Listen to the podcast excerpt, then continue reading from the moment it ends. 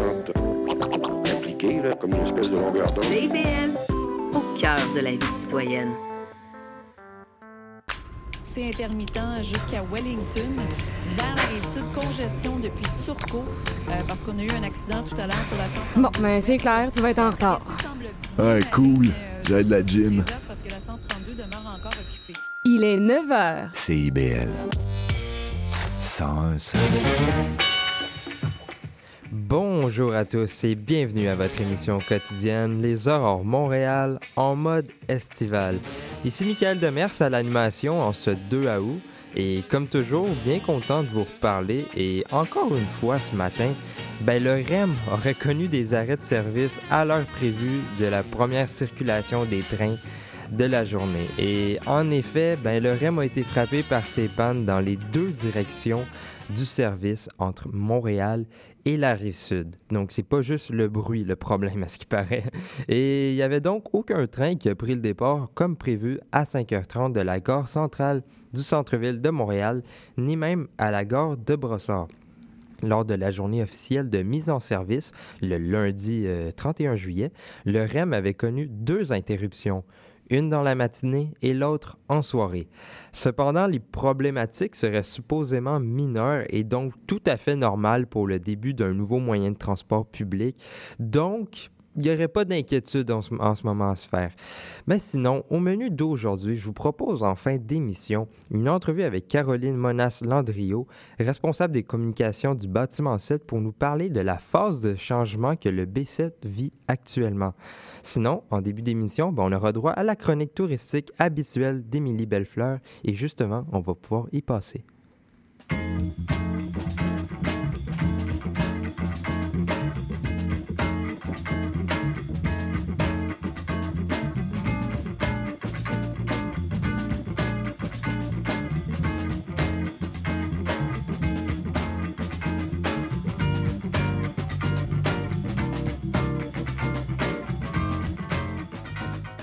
Et justement, comme je viens de dire, on a maintenant en studio Émilie Bellefleur de Tourisme Montréal. Salut Émilie. Bon matin. Bon matin. Et comme chaque mercredi, tu viens informer nos auditeurs sur des événements à surveiller à Montréal cette semaine. Et aujourd'hui, de quel événement viens-tu nous parler? Bien, aujourd'hui, je vais vous parler un peu des activités original, voire inusité qu'on peut faire à Montréal. Okay.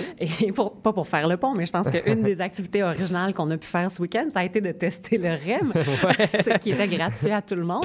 Mais je m'en vais un peu ailleurs, puis j'espère que je vais peut-être vous présenter des activités que vous connaissez pas, des nouveautés, des choses un peu différentes à faire pour passer un bon temps à Montréal. Bien, parfait. Puis la première dont j'aimerais vous parler, c'est une activité qui est nouvellement arrivée ici au centre-ville de Montréal, dans l'hôtel Delta. Ça s'appelle Aviasim. Et ce sont des expériences de simulateurs de vol. Donc, si là, comme enfant, vous avez rêvé d'être pilote d'avion, eh bien, c'est l'expérience faite exactement là pour vous. On a différents forfaits Aviasim. C'est une compagnie qui existe là, depuis plus de 10 ans, qui était à l'origine installée en Europe et qui vient de s'installer au Canada, à Montréal notamment, avec deux emplacements. Et puis, dans les différents forfaits, on peut, comme le forfait de base, celui qui est le plus populaire, va nous donner droit à une expérience de 60 minutes dans un simulateur de vol. Et là, on réplique vraiment le poste de pilotage d'un Airbus 320. Okay. Dans l'expérience, on peut choisir la destination qui nous enchante parmi 24 000 destinations. Ah, quand même! Donc, vous avez toujours rêvé d'aller à Tokyo, de piloter par-dessus les Rocheuses canadiennes. C'est pas les choix qui manquent. Donc voilà, on est dans le poste de pilotage et tout fonctionne. Les commandes du système sont entièrement fonctionnelles et ça simule à perfection les mouvements de l'avion et puis avec notamment des écrans qui nous entourent. Donc c'est vraiment une expérience très immersive et non seulement on peut vivre l'expérience à une personne, mais on a droit d'inviter des gens avec nous et on est accompagné avec un pilote professionnel. Donc c'est vraiment une expérience pour apprendre à piloter. Bon, on peut le faire de façon ludique 1 heure, mais si on est quelqu'un, par exemple, qui considère sérieusement devenir un pilote d'avion, cette expérience-là est valide envers les heures de pilotage. C'est vraiment une expérience comme je le dis, là, authentique et qui simule parfaitement. Okay. On peut même aussi choisir, par exemple, un forfait extra où là, on peut choisir là, d'y aller à fond avec des pannes et une météo.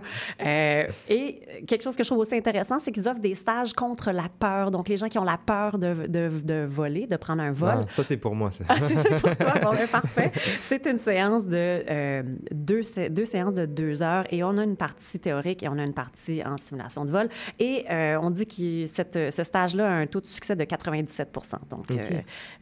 Quand même bien sur une cote. Oui, c'est ça. C'est une bonne note, là. Une bonne note. Ensuite, un peu, on reste là, dans le manuel, Les Affûtés.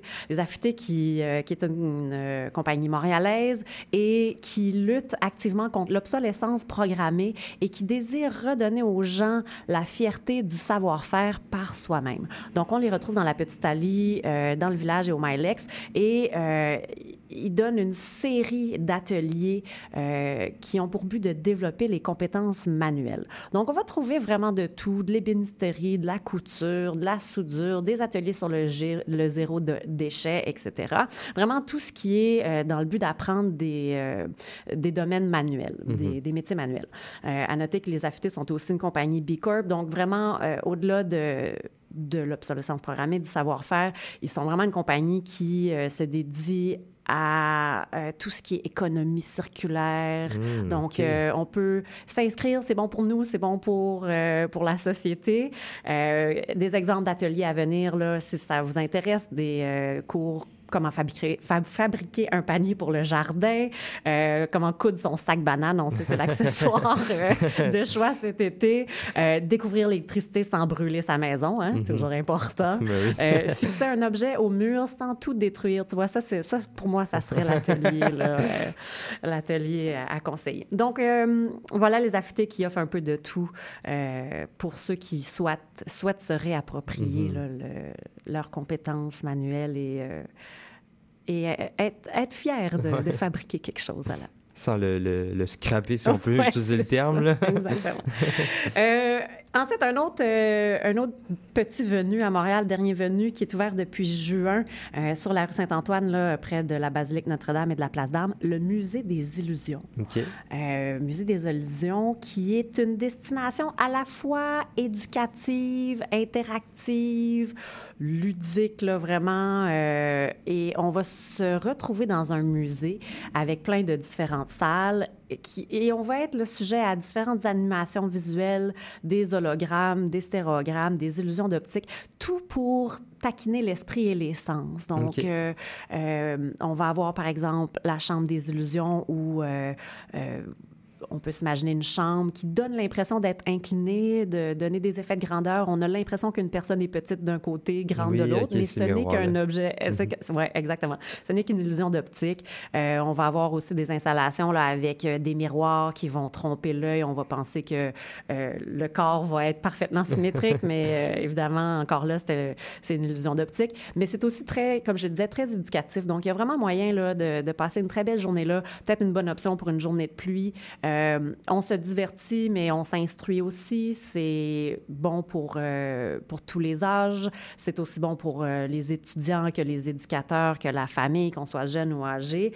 Donc, une nouvelle destination au centre-ville de Vieux-Montréal. Mm-hmm. Ensuite, Maison Alcan. Je ne sais pas si vous voyez ce site patrimonial du complexe de la Maison Alcan. On se retrouve ici dans le 1000 carrés dorés sur la rue Sherbrooke à Long-Stanley. Okay. C'est un lieu ou une collection de lieux historiques qui ont plus de 100 ans d'histoire. Et puis, on a vraiment créé un espace complètement éclaté, là, un espace voué à la créativité, aux rencontres. Donc, on va voir les bâtiments historiques qui vont se mélanger avec la modernité. Quand on est à l'intérieur de l'espace de la Maison Alcan, par exemple, on a un grand toit de verre et on voit d'anciennes façades historiques de bâtiments à même cet espace-là. Donc, un nouveau lieu de découverte où on va avoir sous l'atrium, là, justement, le toit vitré.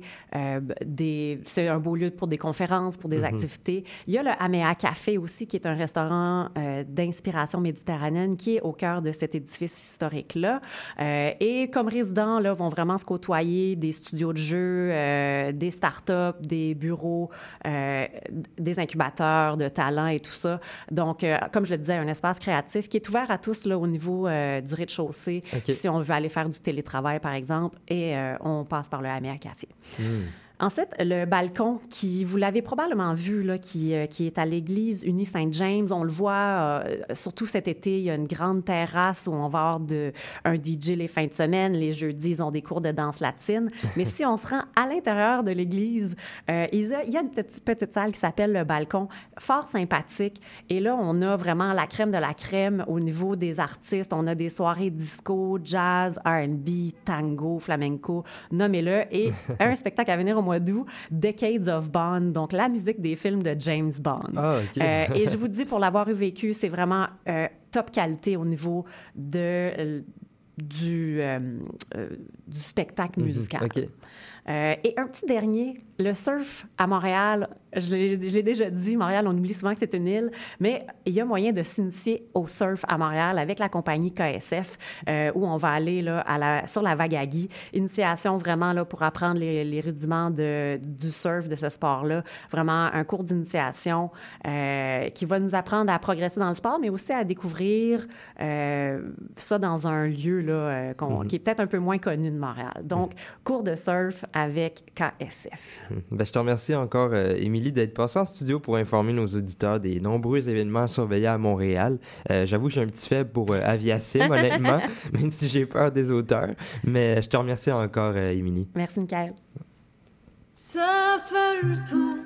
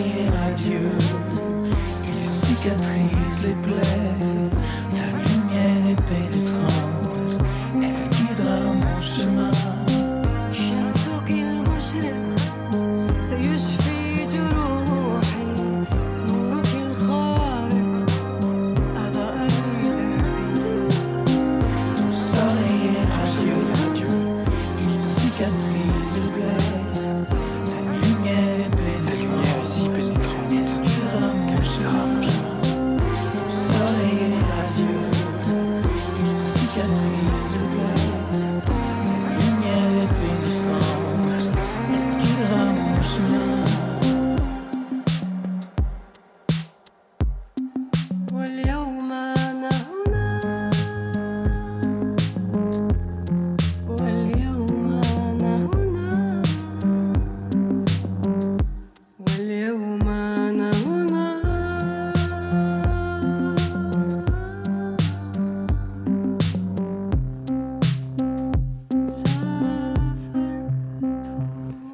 d'entendre Loin de ma terre de Dominique D'Alcan et Souad Massi.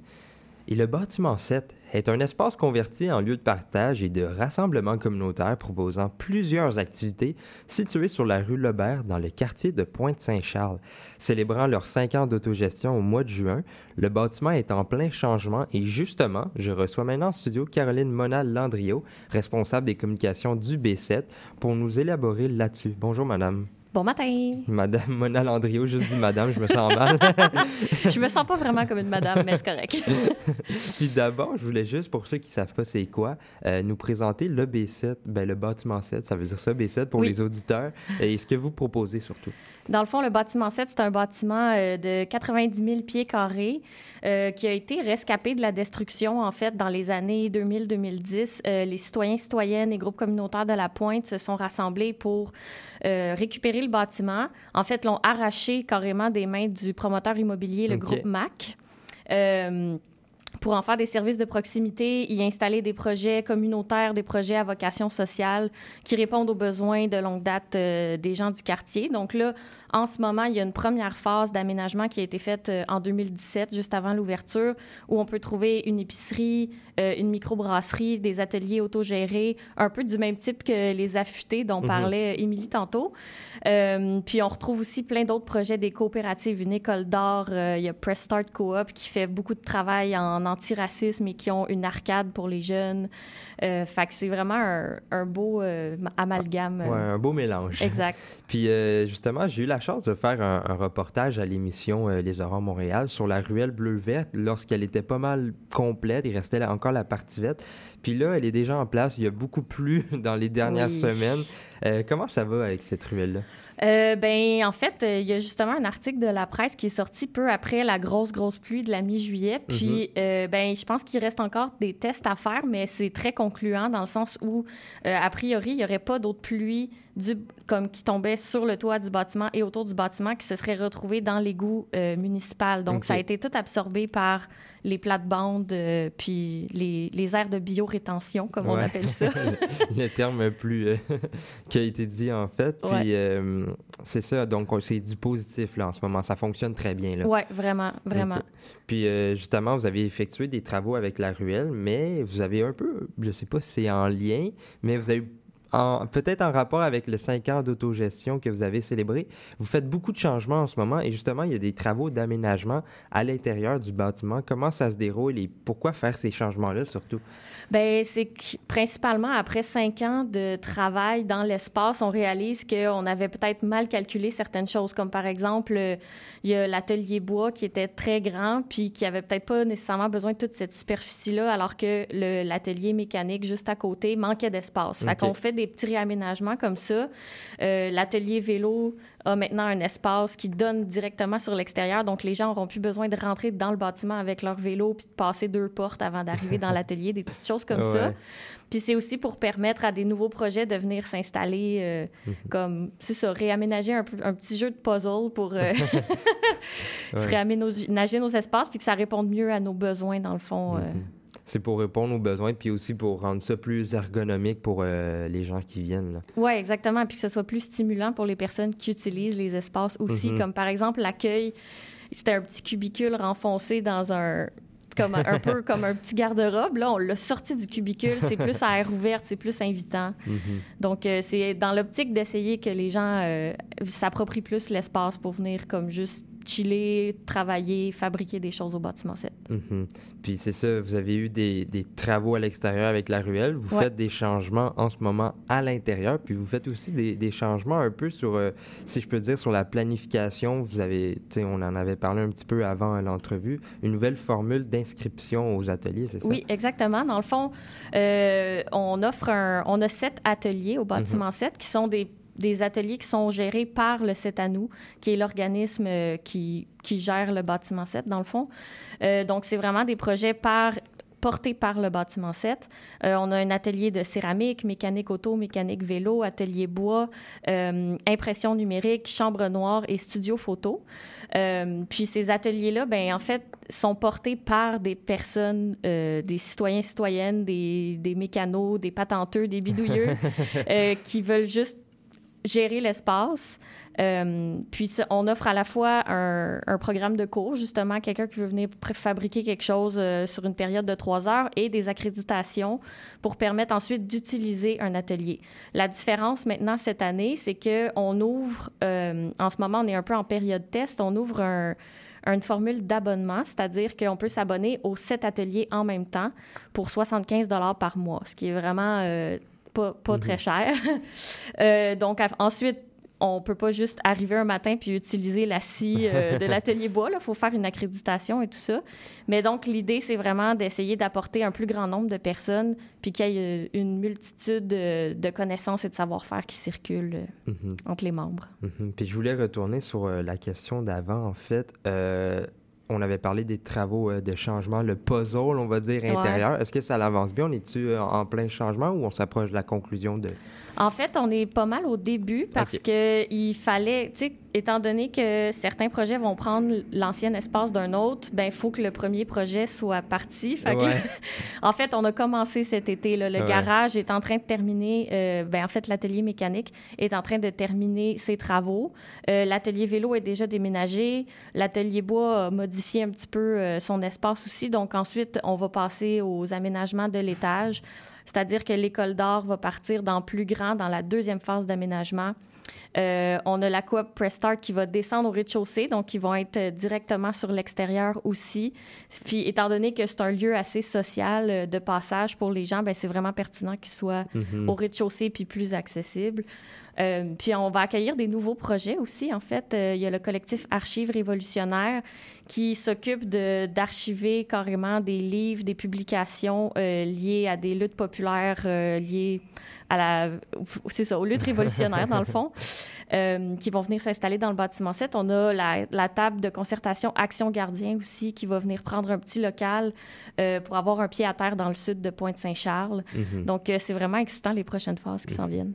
Puis rapidement, juste avant de terminer, est-ce qu'il y a un événement qui arrive que vous vouliez partager avec les auditeurs? Bien, c'est sûr que pour l'été, tu sais, il y a beaucoup de gens en vacances, fait que c'est un peu calme, mais ce samedi, le 5 août, toute l'après-midi puis toute la soirée, il y a un gros party spectacle de financement pour l'atelier mécanique, puis ça se passe dans le garage, donc ça va être assez... Il y a toutes sortes d'activités, il va y avoir du karaoké, un bingo, puis l'après-midi, c'est plus familial, la soirée, c'est plus pour adultes, entre guillemets, donc c'est vraiment ouvert à tout le monde, puis... pour essayer de ramasser un peu de sous pour que l'atelier puisse continuer de fonctionner. Bien, parfait, c'est super ça. Puis je vous remercie, Mme Monast-Landriault, d'avoir fait cette entrevue et de nous avoir mis à jour sur tous les changements en cours de ce centre, du bâtiment 7, qui est très influent et important pour la communauté de Pointe-Saint-Charles. Merci beaucoup. Au revoir.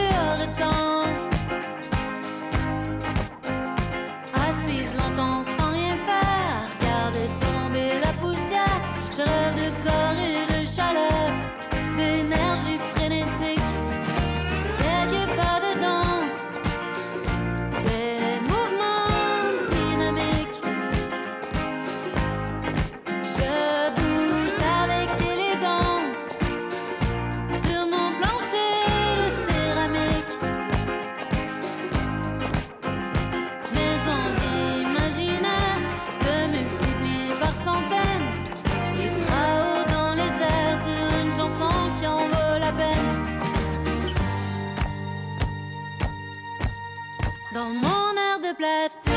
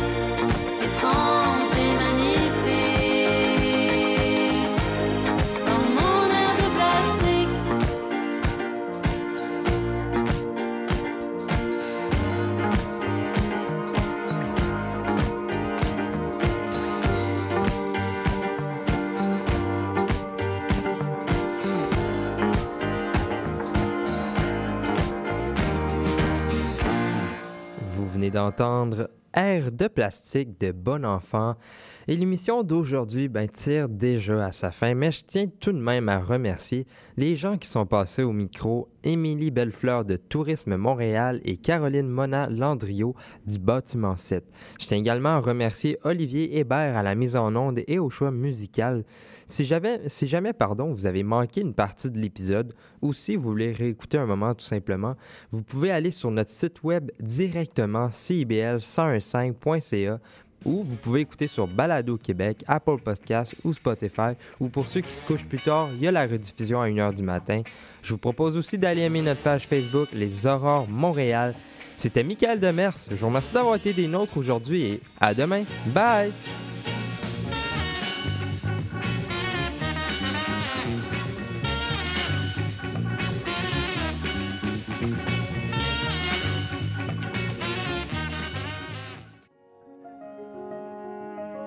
Le 16 août à 19h30, l'Orchestre symphonique de Montréal vient au Parc olympique sur l'Esplanade pour son annuel spectacle gratuit en plein air. Raphaël Payari et l'OSM vous feront voyager dans les villes européennes et découvrir un univers fantastique sur des airs flamboyants et colorés. C'est une expérience à ne pas manquer. Pour plus d'informations, rendez-vous au parcolympique.ca.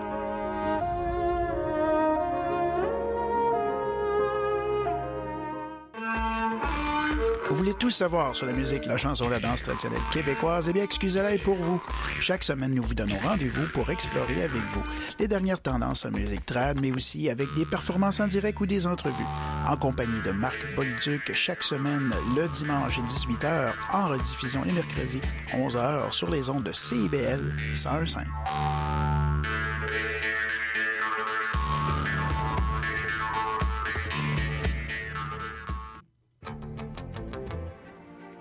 Néo Québec, tous les dimanches de 13 à 15h sur CIBL 101.5. Entrevues, chroniques, débats, musique. Néo Québec, le regard québécois sur l'actualité locale, nationale et internationale. Dimanche 13h-15h sur CIBL 101.5. Animé et réalisé par votre serviteur Cyril Écolet.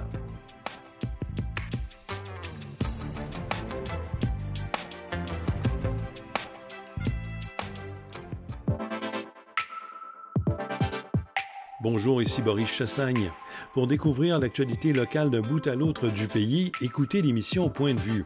On vous présente des reportages, portraits et entrevues réalisés par nos journalistes postés dans des provinces et territoires canadiens, société, arts, culture, environnement, affaires publiques, l'information locale destinée à un auditoire national. Les jeudis 10h sur CIBL FM. CIBL.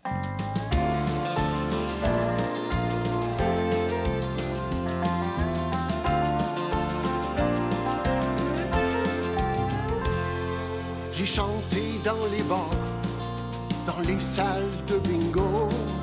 Je voulais être une